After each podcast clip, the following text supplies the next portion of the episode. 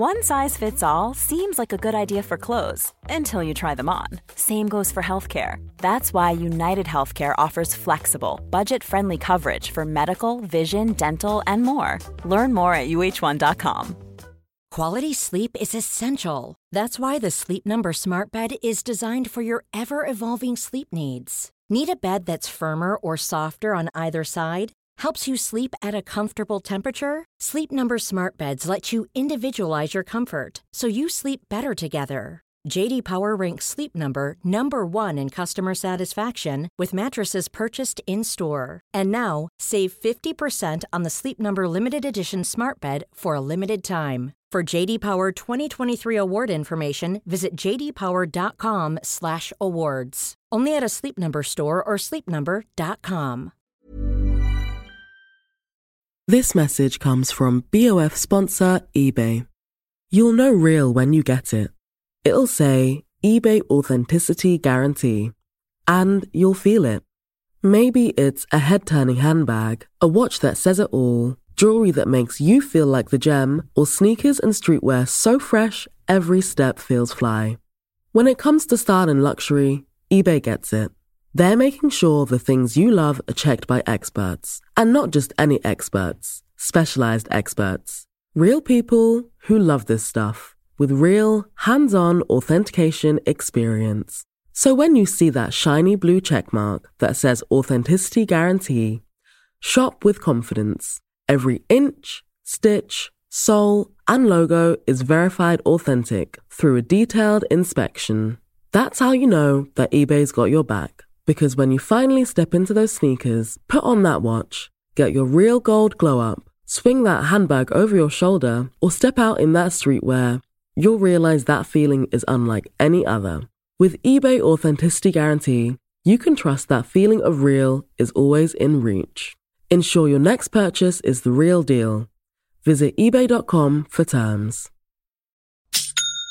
You know that's the sound of another sale on your online Shopify store. But did you know Shopify powers selling in person too? That's right.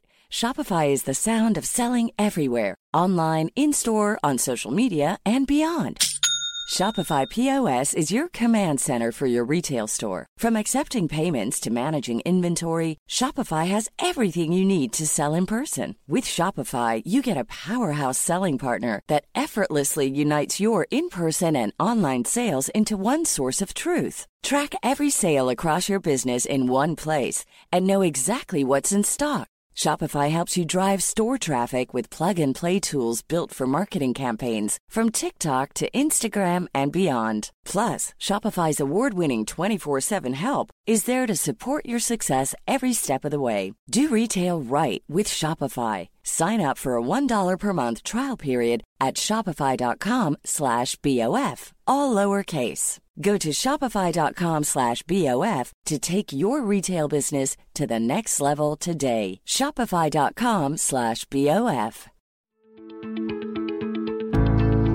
People love stories about people rising up in the world, and they like stories about people falling down in the world. And I don't think that's going to change. Almost nobody learns from a success. You really only learn from a failure. While we're on the topic of billionaires, I, I, did want to ask you about the controversy surrounding Jeffrey Epstein. If I'd felt the, the, the information was stronger, I might have held the story, but uh, we didn't have what we needed. I mean, I think if you create a, I don't even know what that means, a bro culture at an office, I think that is, that's harmful to the mission of whatever the magazine is. Hi, this is Imran Amed, founder and CEO of the Business of Fashion, and welcome to the BOF podcast. This week on BOF Live, I sat down with the former Vanity Fair editor Graydon Carter, who last year created a new digital first publication called Airmail delivered in a weekly email on Saturdays.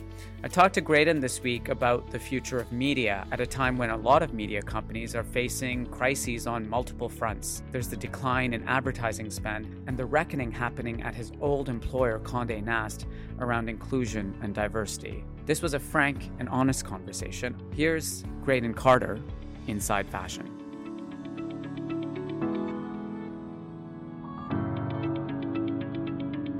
Welcome to the latest episode of our series of conversations with interesting thinkers, professionals, experts, and today, a legendary editor, Graydon Carter, who has kindly agreed to join us to talk about the future of media. Uh, Graydon, thank you for joining us. Tell us, where are you right now? Because everyone's in a different place during the pandemic. Well, we got stuck in, in France. We were going to be uh, heading back to New York in late June, but uh, our the renovation on our apartment was sort of stopped halfway. So we're going to stay here. It's not a, it's not a punishment by any stretch. We're down in Provence, and we will go leave at the in the early spring to go back to New York. Got it. Are you missing New York? I'm missing my family, and I'm missing my friends, and I you know I love I, I, we live in Greenwich Village. I have a two minute walk to work, and and uh, and I miss seeing my colleagues at the office. Yeah, I do. Yeah. Well, well, these are really trying times in the world. And before we specifically talk about the topic at hand, which is you know uh, media, a, a topic you and I are both very passionate about, I just since you are such a, a wide ranging thinker and you talk to so many people and you probably have you know a, a, number of different perspectives and ideas that you're discussing with the people in your life personally and professionally. I'm just curious how you're interpreting and making sense of what's happening in the world right now you know starting with a pandemic and uh, an economic crisis and now you know global protests around you know racial equity. Um, it's it's hard to ask anyone to give predictions but you know as you think about this moment that we're living through how do you think it will stand up in in history? I mean the, the, i don't think a lot is going to good is going to come out of the the pandemic. Um, other than people may realize more of a, a life of the mind that they didn't have before and they became more comfortable being by themselves rather than rushing around in the rat race. The the, the protests i think uh, great things will come out of this. I think that um, uh, George Floyd was a, like a, clearly a noble person. Uh, the horrifying images of his death, I think, really shook people and having a, a, quite an effect on, on on how America, you know, comports itself and how it it, it, it treats how it divides the spoils of the most, you know, the wealthiest nation on earth and a country that thinks of itself as exceptional and the greatest country on earth. And I think it's got to, you know, it has a chance if it makes changes to become that again. Yeah.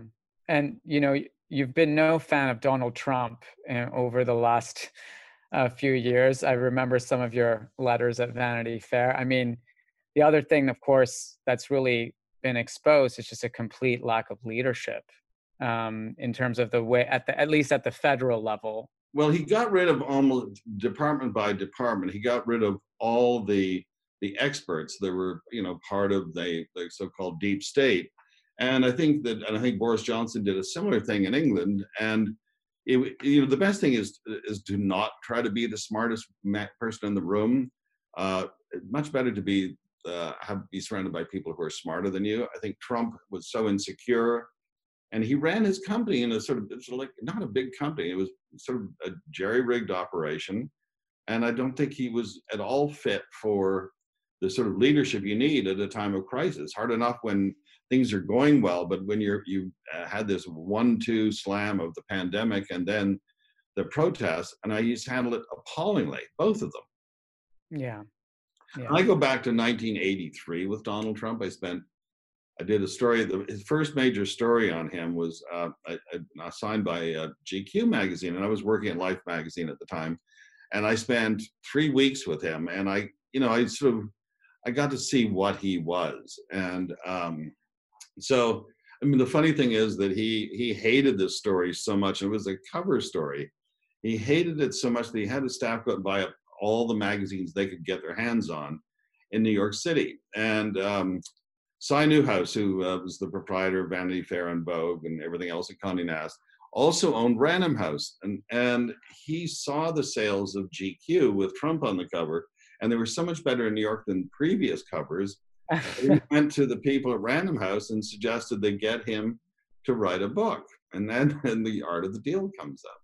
So it was all built on a a falsehood. His that, that those first steps to sort of public acclaim uh, in the right. days.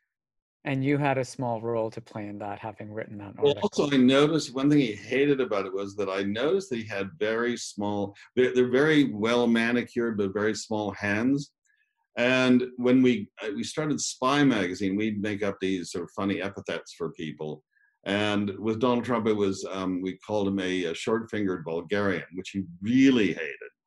And he, you know, he threatened to sue us numerous times, and and here we are. You know, I mean, I think he's, uh, you know, he's what for America to to rejigger itself and do the right thing. He's got to go in November. Period. Yeah. Well, the latest polls I've seen, a number of them say uh, Joe Biden is now the favored candidate. Uh, you know, pretty much everywhere. So. I'm not. I'm not a big uh, believer in polls. It's it's uh, the last time. And I was so shocked and so depressed when I woke up after the election in November 2016. I thought I, I, I was I couldn't believe this could happen in America, but yeah, here we are.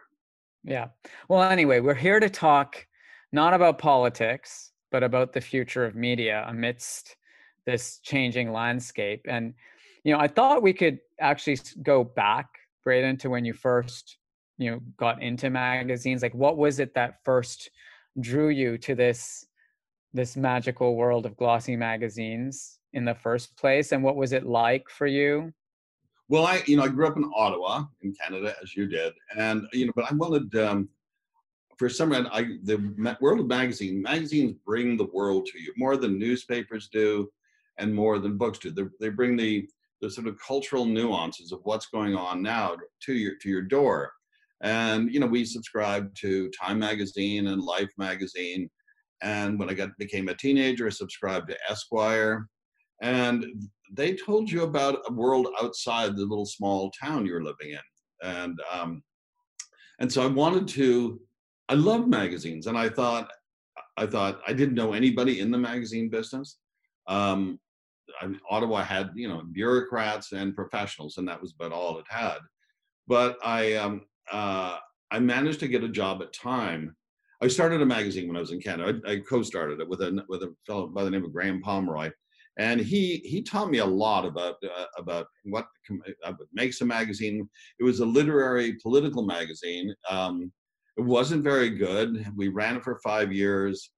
Uh, we sold it to our closest competitor, and uh, and I was out of work. But I learned I learned a lot what not to do. I tell my kids all the time that you almost nobody learns from a success. You really only learn uh, from a failure, and and this was a failure, and so I I managed to get a job at Time in New York, which was then uh, an extraordinary place to work. The the the quality of the writing, the quality of the writers was extraordinary. And when I joined there, Michi Kakutani was was a writer. She went on to become the chief book critic of the New York Times for 35 years. Frank Rich, who then on went on to be a star of the New York Times, was there. Maureen Dowd, who's still at the Times, was there. My co-editor at Airmail, excuse me, Alessandra Stanley was there. Walter Isaacson was there. Jim Kelly, who was my closest friend, he and I started a week apart. He became the editor of Time. My partner, wow. Kurt Andersen, was there. It was um, it was an amazing time, and uh, we all still stayed we stayed close to each other, and uh, and that was my uh, getting to New York and getting that job was like a dream. And then Vanity Fair, how did that happen? Well, there were steps along the way. So we started. I went to T- Life magazine. Then we, we and it's Life uh, was when we I was really bored all the time, and so we had this idea for a monthly satirical magazine about New York. So uh, Kurt and I we did Spy magazine, and we ran that for five years. And at one point, Cy wanted to buy it, and we foolishly rejected his offer. But then we sold it to John Pigozzi and Charles Saatchi in like 1990, 1991. And I went to edit a newspaper. I sort of took over this newspaper and redid it. It's, it was called the New York Observer. And it was quite successful. And once I got it going, um, uh, I started sending comp copies to editors I knew all over in the, in the country and in Europe. And Cy, who owns Vanity Fair, would take an annual two two annual trips to to Europe and to visit his editors. And in each editor's office he visited, he'd see a copy of the New York Observer.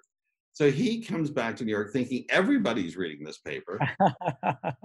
and he calls me up and asks me if he said, Look, I've got two opportunities and I wonder if you'd come over and talk about them. So um, we made an appointment for two days hence. I was quite, I was really anxious about what these would be. So he offered, he says, um, yes, I mean, I've got two magazines I'd love you to edit. One is the New Yorker and one is Vanity Fair. And I said, wow, I was, wow. And I, and I said, um, I said, well, you know, uh, we sort of spent the last five years making fun of Vanity Fair at Spy. Um, if it's a choice, I'll take the New Yorker. He said, okay, that's it. And so for the next two weeks, I, you know, with my family and with my uh, with my my friend Jim Kelly, you know, I worked on a plan to like, you know, sort of redo it a bit over. I had a nine month plan, an 18 month plan, and a 24 month plan. And then the day it was supposed to be announced, I got a call from Anna Wintour said, um, "It's not that magazine; it's the other one." So I, she said, but going to call you and act surprised. So I I was, uh, Cy calls me and says, actually, it's going to be Vanity Fair. And I was so, I said, that's great, I'll take it. And, um, and I was so, I, I was so naive. I thought if I didn't start right away actually producing an issue, that I wouldn't get paid. And I, des- and I had three kids at the time. Uh, and so I, uh, I started, I started without a plan and it took me two years to fully get my, my feet under the desk and uh, you know sort out the staff. I didn't fire anybody when I went in, and then two years in, I got rid of four people who I thought were, you know, did not want weren't not interested in my success there. So and and after then, I had 23 years of relative happiness. Yeah, I mean it. It's a career that you know many of us. Uh, fellow editors and reporters and journalists have looked upon with admiration. I'm I'm curious to understand, you know, with that perspective that you have, you know, riding, you know, the kind of height of the success of, of Vanity Fair. You know, what is your perspective on the media landscape now in the context of the things that you know you and I were discussing at the beginning of the conversation? How do you how do you see the role of media during this pandemic and the resulting economic and social crisis that has followed and you know what do you see happening to the business generally? Well it's a it's a it's a complicated conversation. I mean first of all i, I think for me i i think there is more good journalism being produced now than there was 25 years ago. Um, uh, there are more venues. They're not traditional as, as they were back in the day when it had to be you know part of a large magazine company and then working for an individual magazine but the fact is now that you, uh, you know, in those days, you needed to work for somebody who had owned the, the means of production, you know, a Time Incorporated or Condé Nast or Hearst. Nowadays, you you can start your own thing, and you well, you can do it on your kitchen table. And the difficult part is getting somebody to come to read your things. The hard part is is standing out. The media, took, I mean, magazines and newspapers took a beating in 2008 because you know when companies were close to going under the first thing they the easiest thing to cut is their advertising budget because it doesn't involve laying off people so much. It's it's you you barely notice it, it when it's gone. And i was surprised that it didn't come back in 2009 2010 so newspapers took a, a, a, bashing. And then at the same time the internet picks up speed so that if you're a daily newspaper you know, that's a 20, you're waiting 24 hours for the next edition to come out. The internet is just exploding with fresh information uh, on, on every minute. So I think newspapers took a, a, a, real hit in the, in the early stages after the, the recession. In New York City, uh, Bloom, Mike Bloomberg wanted to renovate the newsstands in the city. They were, you know, a lot of them are all different. They were, they were privately owned. Most of them were owned by veterans. They didn't make a lot of money and they wanted to spruce them up, but the newsstand owners would have to pay for that. So um, a lot of them just shuts. And you know, every once in a while, when you see a newsstand in New York, it's, it's like seeing a horse on on on the on the on the, on the streets. They're so unusual, and and I miss them. And so right now, I think that uh, the this the the coronavirus will be an and the the subsequent economic problems will cause further problems in the magazine business. The we didn't lose any advertising at Vanity Fair, er, Vanity Fair at Airmail. Our advertisers moved to later in the year, but I think that magazines were uh, you know print is in it's going to have its its issues, and I think the strong magazines will survive and thrive and the weak weak ones will go away and and that is sort of a sort of natural process in in any industry um, i think big companies don't are no more safe than small companies when it comes to to publications but i i think that and i think it's easier in a funny way starting airmail it's easier creating something new digitally than it is transferring something from print into digital i think that's it's like um it's like um, uh, trying to turn a horse into a camel. It doesn't. It, it, it works in some instances, but in most instances, it doesn't work. Um, so I, you know, I uh, I love being in the print business. I love the feel of magazines, and I think that young people will love magazines again. There'll just be different kinds of magazines. There won't be weekly magazines of news. There'll be magazines of thought and of photography and art, and they'll pay, you know, 15 pounds for them at a you know one of these sort of universal newsstands uh, so i don't think they'll go away but they won't quite be like vinyl when it comes to like with recordings but there's a certain um, there's certain romance for magazines i think still among younger people especially among mm-hmm. older people you said earlier that the strong magazines will survive and i do want to talk about airmail and the business model there because i'm i'm quite interested in it but before we move on to that, you know, what makes a strong magazine now, do you think? And is it different from what made a strong magazine, you know, when you when you were running Vanity Fair or Spy or well, you know, I, well, I had, um, I had, uh, I learned, I had, the reason my magazine in Canada failed was because it, it was a, it was sort of a general interest political literary magazine, but it didn't really have a point. It was, it was just there. And the, I learned this in the in the restaurant business too. A restaurant that had a point thrived. A restaurant that didn't have a point to it didn't uh, thrive. So I think a magazine that has a great connection to its readers will do well, and one that has a distant relationship to its readers will not do well. Right. As simple as that. I mean, the fact is, obviously, fashion magazines are going to have a hell of a time right now because they shoot their their big, uh, you know, September, October, November, December issues uh, over the last three or four months, and they can't do that. So uh, I think Italian Vogue did a very clever thing. They did all illustrations, which can be done from home. And uh, so it's hard to know, but I do think if you connect with your readers on a, um, a magazine and you sort of hit a chord with them, I think you'll do well. You have to be like in the first or second favorite magazine of an of your, of your reader. I think then you do well. Right. So that means there's going to be a lot that just don't survive this. Yeah. If you're the fifth favorite magazine of a reader, yeah, they could probably do without you. Yeah. Well, you've you've moved from this kind of print advertising model at Vanity Fair to a digital advertising and subscription model at Airmail.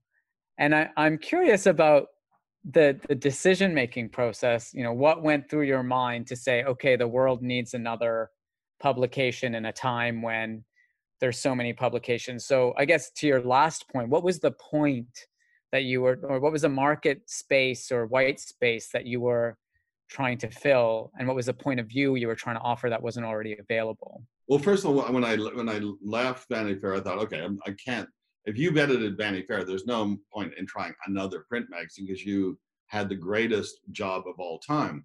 And so I, I um, we came to France, and I, um, I used to, my, my, usually bring home all this the foreign papers on Saturday and Sunday and cut out articles and bring them into the office and suggest uh, stories for some of the writers.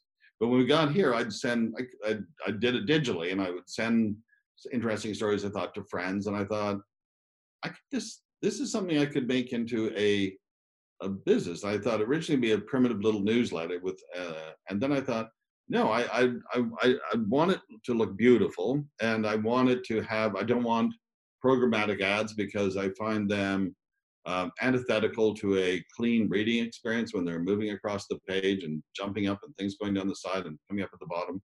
So I wanted something that, uh, with old school values and fact checking and legal review and copy editing and photo research, but but a new school way of distributing it. And I will tell you, if the internet existed uh, 30 years, 33 years ago when we started Spy Magazine, I don't think we would have printed it. I think it would have been online only.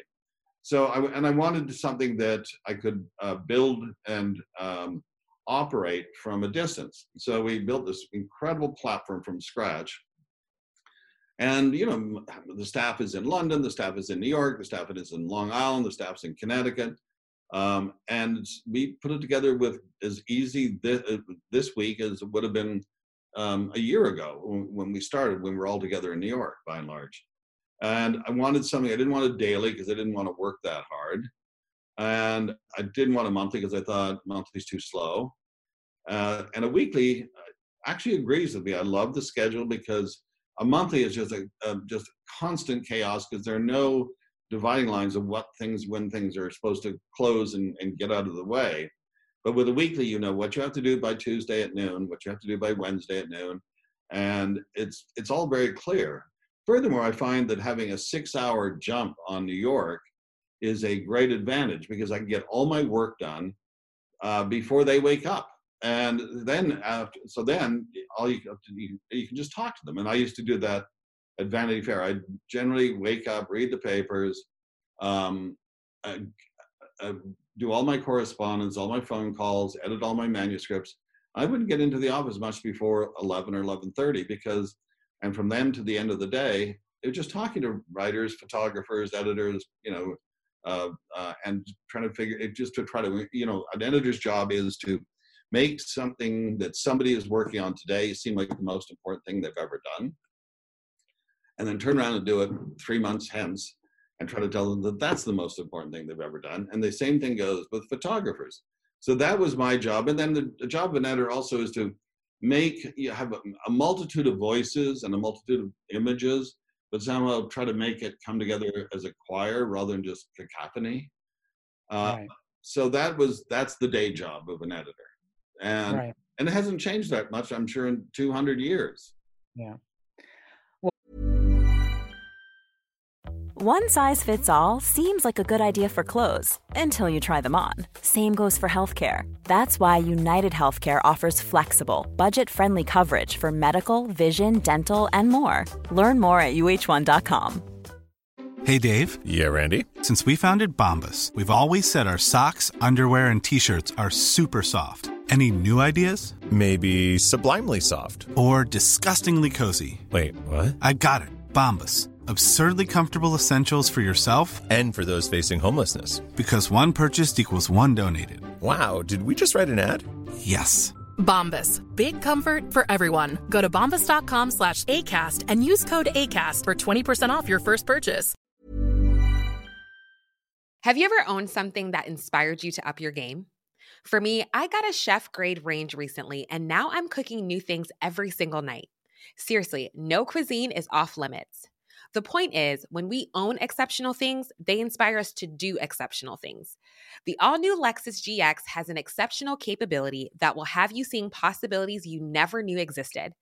Its advanced technology and luxurious interior mean that wherever you go, you'll never go without. I can picture myself with a car full of groceries, cruising down the highway, soaking up the sun with the available dynamic sky panorama glass roof.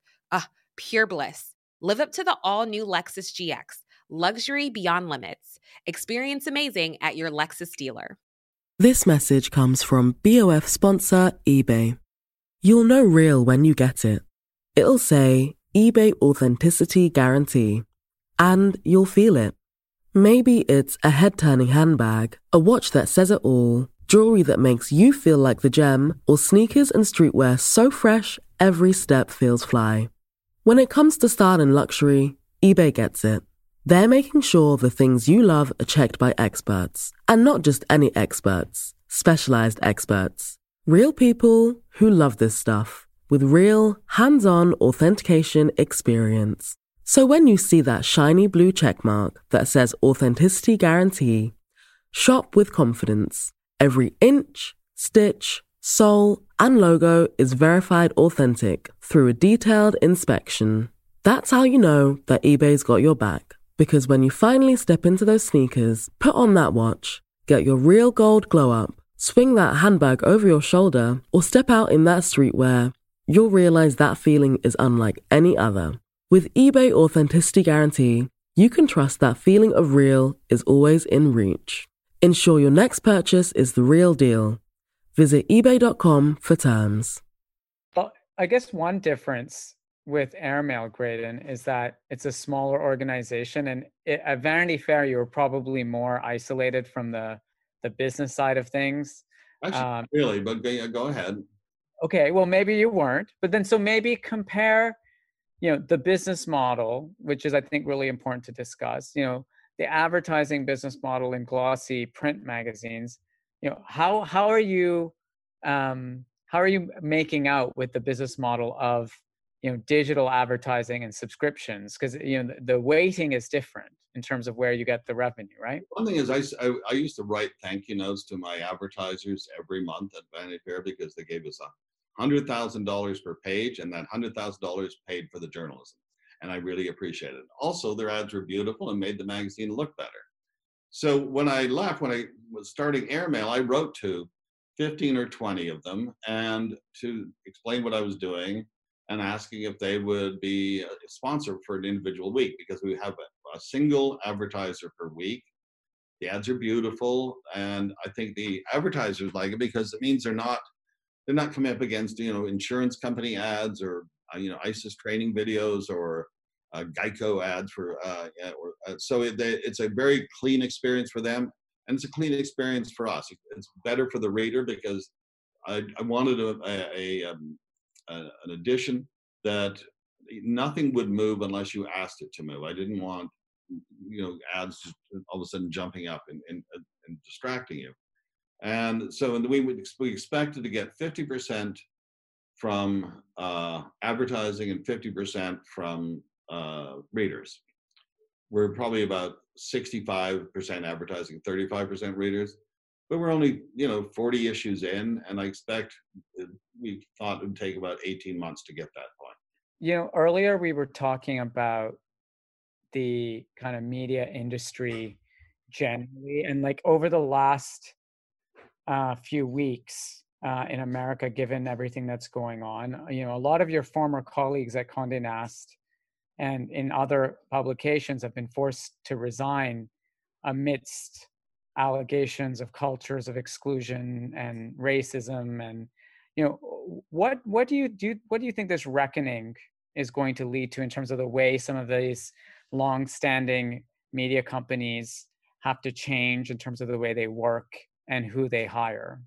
Well i mean i think if you create a a, a I don't even know what that means a bro culture at an office i think that is um, uh, that's harmful to the mission of whatever the magazine is I think a toxic environment is is harmful to the mission. Um, you know, I dealt with most Vanity Fair employees like one to one. There was no layering, so I would probably deal with you know 45 to 50 staff members um, in a given week, and uh, and I deal with the airmail. The airmail staff's about 28, and I deal with them all individually, probably over the course of a two week period.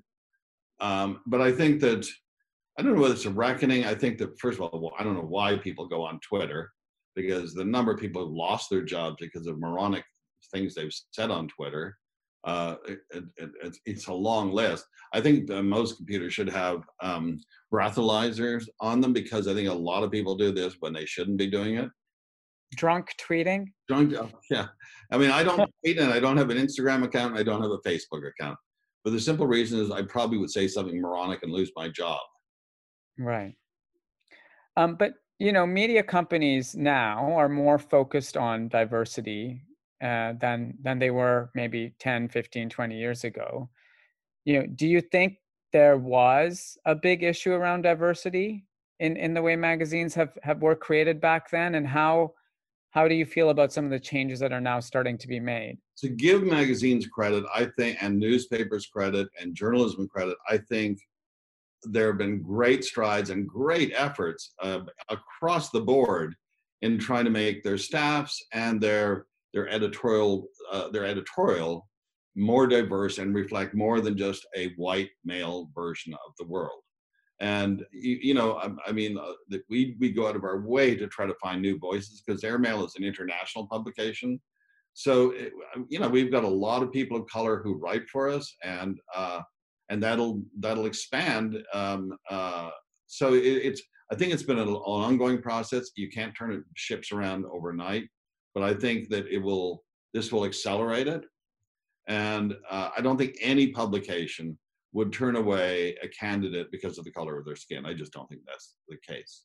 It's all. I think it's based on talent and uh, more than anything else. So what got in the way then, Graydon, of you know the voices that are emerging now saying that they were never treated fairly or that you know they they were never given a fair shot, even if they were inside these companies, like having their voice. What do you th- what do you what do you think is the systemic issues that may have gotten away? You know, I mean, uh, uh hard to tell. I mean, the fact is, if you're if you're really clever and you're an African American, I mean, journalism is not the best paying uh, uh, uh profession if you're really talented, you can be a, you can write books, and but you know they you know banks are trying to hire these people at like five times the rates of magazines. So um, I do think that I think there'll be a change that that young African Americans will see the fact is they can have an impact in journalism that they would not have had if they went to become a uh, you know, a, a, an associate at a, at a large bank, and they, will maybe make less money but they might have a more fulfilling life and um, and actually and have a have a richer sense of self. Uh, yeah, uh, journalism a wonderful profession. Nobody goes in it to get rich. You're going to have a great time and hopefully do some good work. Yeah, well, I can certainly relate to that. Um, you know, I wanted to talk to you also about you know the kind of you know, if if you look at Airmail and if you look at Vanity Fair, uh, there there were there are certain similarities in some of the tone, uh, and and maybe even some of the design and aesthetic, but also in terms of the focus on these kind of aspirational lifestyles or uh, you know people of, of power or privilege or or great wealth and kind of digging in a bit into their lives and kind of you know, in some ways holding them to account. I, I just wonder in the context of, you know, a growing band of voices around diversity and you know different lifestyles if you think that original formula of the kind of uh, aspirational lifestyle you know how that's changing now in light of some of these shifts in in you know social movement and whatnot? I mean it's hard to tell. I think the word billionaire is more of a pejorative than it was three years ago. Uh, I do think that you know, for good journalism, what you need is uh, you know elements that you need uh, narrative. You like a beginning, middle, and end to a story.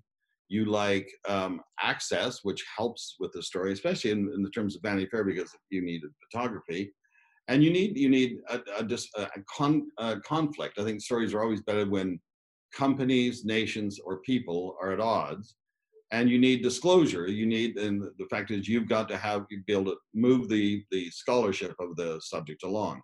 So that i don't think that's going to change. I do think that people love stories about people rising up in the world and they like stories about people falling down in the world. And i don't think that's going to change. Um, but i don't think i think woke should be an element of a publication. And you know woke as we describe it these days and inclusion but it can't be the, mission if you're a general interest publication. That that should be part of your worldview, but not the only part of your worldview. Hmm.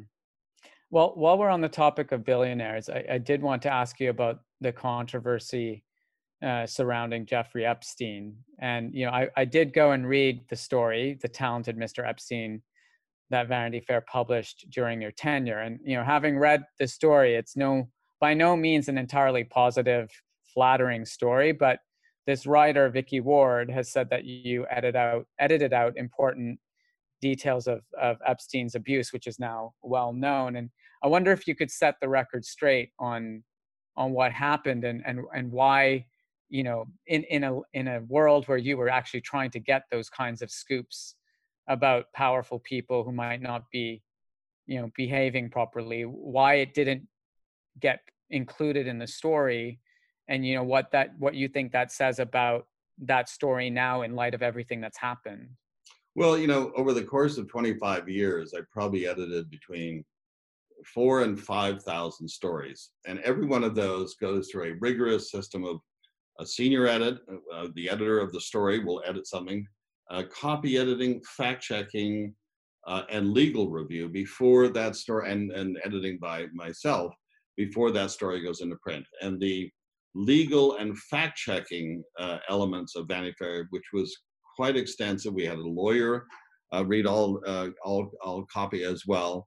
Uh, that is the your your line of defense, and you know they my my head of fact checking, my legal review editor, and the the lawyer for the company said we simply did not have what we needed to print this, and it came in late. If it had come in a month or two earlier, we might have had time to, to change that. And so um, the writer Vicky Ward, she uh, we we published the story. She had she wasn't exclusive to us. She could have gone anywhere with that story the next day, and but she didn't. For for 13 or 15 years, she did nothing with it. In fact, she wrote a glowing story about them in 2013, where she talked about how charming Je- Jeffrey Epstein and Ghislaine Maxwell are, are and so I it it the fact is it actually you know you you make decisions at a big magazine like Vanity Fair. You do not do them individually. You rely on on the staff around you. And I always say that 75% of the time you know pretty much know what to do, but 25% of the time you are in doubt, and that's when you have a circle of very talented, very skilled colleagues to help make the decision. And in this case, they said we did not have the information we needed to publish that, that little bit of information in the story. Yeah. And do you have any regrets now about that, knowing now what you know? You know, we were almost going to press, and perhaps if if I if I'd felt the the information was stronger, I could have I might have held the story, which is very complex when you're a part of the magazine already been printed. I would have loved to. That's the sort of story I would have loved to have broken, but uh, we we didn't have what we needed, and uh, I uh, it, uh, I felt so sorry because I, you know I have two daughters and I mean I I think that he is so much worse than one could have ever humanly imagined and I feel great pain and and, and sorrow for for the the women he took advantage of I just do I think it's it's it's and there it's it's, it's an appalling situation and if I if I had met him knowing all of this I probably would have strangled him. Hmm. Okay, well that that sets the record straight for sure. Um, let's go back to airmail because you're about to land on your first year anniversary, and I'm I'm curious, you know, having having you know launched this completely different kind of publication, at least for you, you know, what what would you do differently now? Like, what have you learned uh, about launching a digital only publication that maybe you wouldn't have expected? Well, the staff is bigger than I anticipated. Um, uh, I third I I brought my old we have these wonderful offices down in the village, and I brought uh, we we'd sold our house uh, in the village, and I had a 17 foot long, so quite narrow dining room table, and the the goal was to keep the staff small enough that we could all fit around this table. And you know, before the first issue was published, we we'd already expanded beyond that. Um, originally, I was going to just, I wasn't going to assign many stories. I was just going to buy the rights to serialize stories in the foreign papers. And I thought, and that uh, just stories I found interesting that I thought friends in America or friends in France would find interesting. But it didn't work out that way. That I, I actually about about 85% of the stories are stories we've assigned. And strange enough, the, the stories we have assigned do better than the ones that we didn't assign. That said, we still, you know, we try to find great stories. We, my co-editor, um, Alessandra Stanley, an amazing person. That she, um, we started off at Time Magazine together back in the late '70s, early '80s, and but she, uh, I didn't know this when we when I asked her to to be my partner in this. She speaks five languages. She speaks Spanish, Italian, Russian, and French. So she reads uh, a wide array of foreign publications. She uh, she um, and so she will pepper me with things from uh, outside areas that I know nothing about. Um, she also happens to be the only person I've ever met. I've known her for 40 years, and I only found out a year ago by, by accident through another person that she'd gone to Harvard. And most people, friends of mine, have gone to Harvard. They usually sort of somehow let you know within 10 or 15 minutes that they've gone there. she keeps all her talents under a bushel. She's very uh, uh, discreet, and she's one of the funniest women I've ever met. So we have a we have a blast doing this, and uh, you know it's more. I I thought I'd be working about three hours a week, but I'm uh, three hours a day, I should say. But I'm probably working, you know, six six hours a day, and um, but the same. How does that compare to Vanity Fair? At you know when you were there. Vanity Fair. So I wait. So uh, you know, um, similar. I probably worked about uh, you know 35. I worked. I work every weekend as well. So it's about the same. It's about the same. But the, the, I've noticed this time next year, it's not. It's much less. Yeah. Yeah. Other things i'm, I'm I should be doing. I've noticed, you know, you went from sending one email on a Saturday to sending many more emails during the week. There's like a kids email and there's other yeah. there's a culture email. Is that because you realized in that uh, in that Saturday email there was so much stuff in there that people just didn't get through it all? There's a bit of that, and then the, the experts uh, said you've got to have reader engagement more often. I said, well, look, I don't want to pester people, and I don't want to become a bother, and I still like them to look forward to the Saturday email. And so this has been a test to see whether we're knocking on your door too often or rather than knocking on your door too little. So we'll it's everything the nice thing about the internet, everything can be a test. Yeah. And that's that's the best part. Yeah. Right. Yeah. Yeah. Like we changed our logo. It was originally, you know, in in in March, our logo underneath the uh, airmail uh, airplane said for the world traveler. so in March, around the middle of March, I said, nobody's traveling. So we just change it for the world citizen. And at a certain point, we'll go back to traveler, I'm sure. Right. Speaking of your logo, another innovation that I spotted was the little physical newsstand that you've branded on one of my favorite streets here in London, Chiltern Street. Yes. Uh, Shreeji News. You know, help help me understand the business strategy, Graydon, of a digital publication sponsoring a physical newsstand when you don't have a physical publication? Well, we don't sponsor it. So I, this, I had absolutely nothing to do with starting this up. Uh, Anjali Lewis, who works on the business side, had been talking to um, Gabriel Chipperfield, who is uh, a designer and architect, and he came uh, to Anjali with the idea that uh, he wanted to redo the, the Shreeji newsstand and that it they wanted to do it with airmail. And I thought it was a wonderful idea. I mean, I love newsstands, and I realized we don't sell anything there. Um, so uh, it's sort of he designed it. He uh, and he runs it with Shreeji, and they curate. He, Shreeji still curates his magazines, but I think it's one of the most beautiful newsstands in the world, and I, am thrilled. And um, uh, um, and I, we we think we might do others. Uh, you know, newsstands bring life to a block the way few other um, entities do. If you run a shopping mall, um, I would think putting in a a beautiful newsstand and sort of redoing what a newsstand can be would be very attractive. The same thing goes, like say the long Bleecker Street in the village. I mean, it was just all boarded up long before, even before the, the coronavirus, because of high rents and, and greedy landlords. And I thought, you know, you put a newsstand in the middle of one of those blocks and you all of a sudden you'll start getting foot traffic and that's good for all the little shops that could open up along there. Hmm. so i think it's a force for good. It makes absolutely no sense but i love it. Right. Well, I, I think it's it's it's really really well executed. I haven't been able to physically go there myself but the pictures i saw looked yeah. amazing yeah.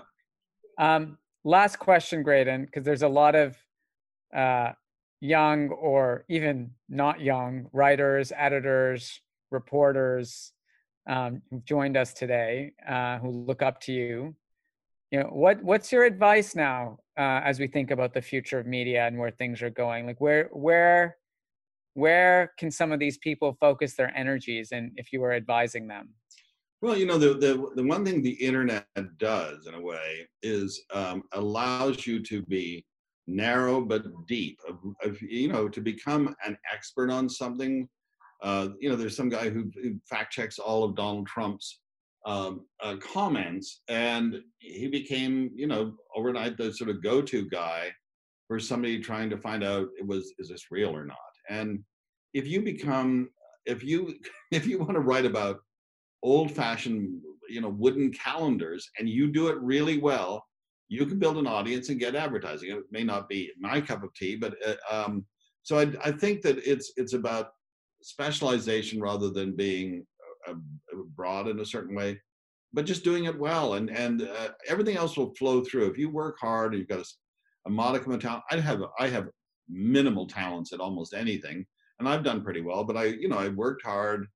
I think uh, being decent to other people helps, and I actually love partners. I think that anytime you do something, I, I, I had partners in the magazine business and I've had partners in the restaurant business.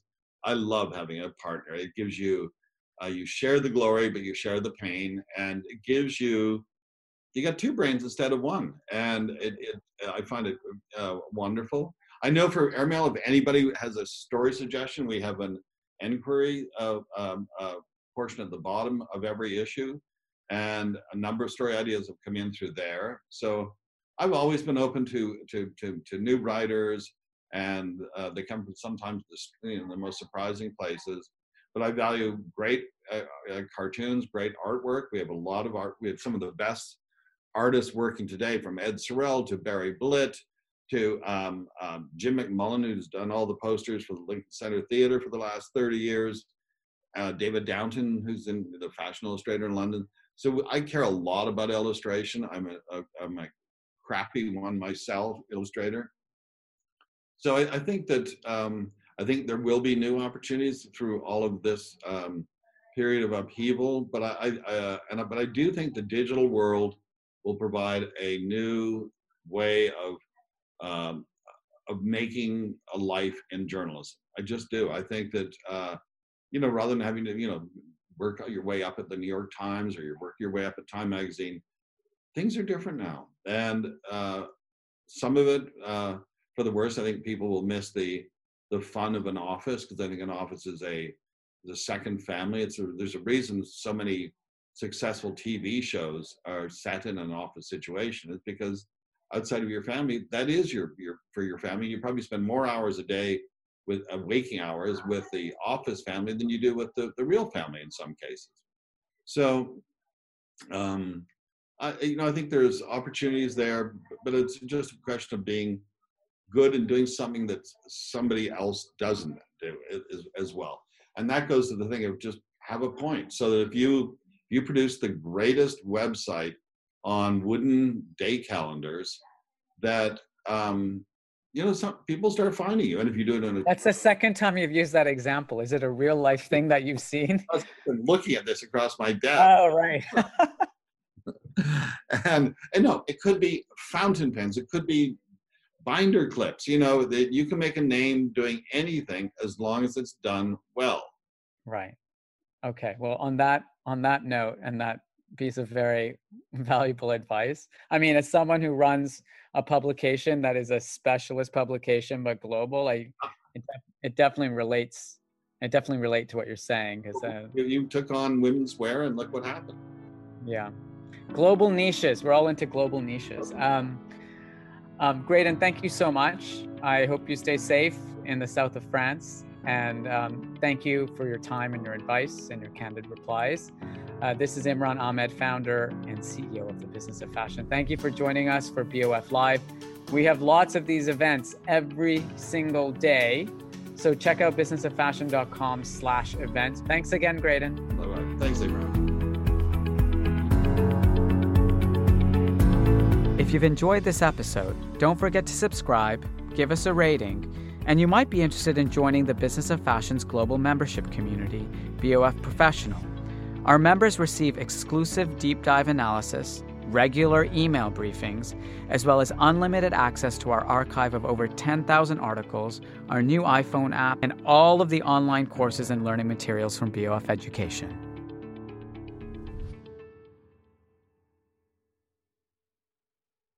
Have you ever owned something that inspired you to up your game? For me, I got a chef grade range recently, and now I'm cooking new things every single night. Seriously, no cuisine is off limits. The point is, when we own exceptional things, they inspire us to do exceptional things. The all new Lexus GX has an exceptional capability that will have you seeing possibilities you never knew existed. Its advanced technology and luxurious interior mean that wherever you go, you'll never go without.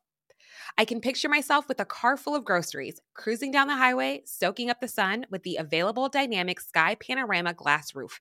Ah, pure bliss. Live up to the all new Lexus GX, luxury beyond limits. Experience amazing at your Lexus dealer.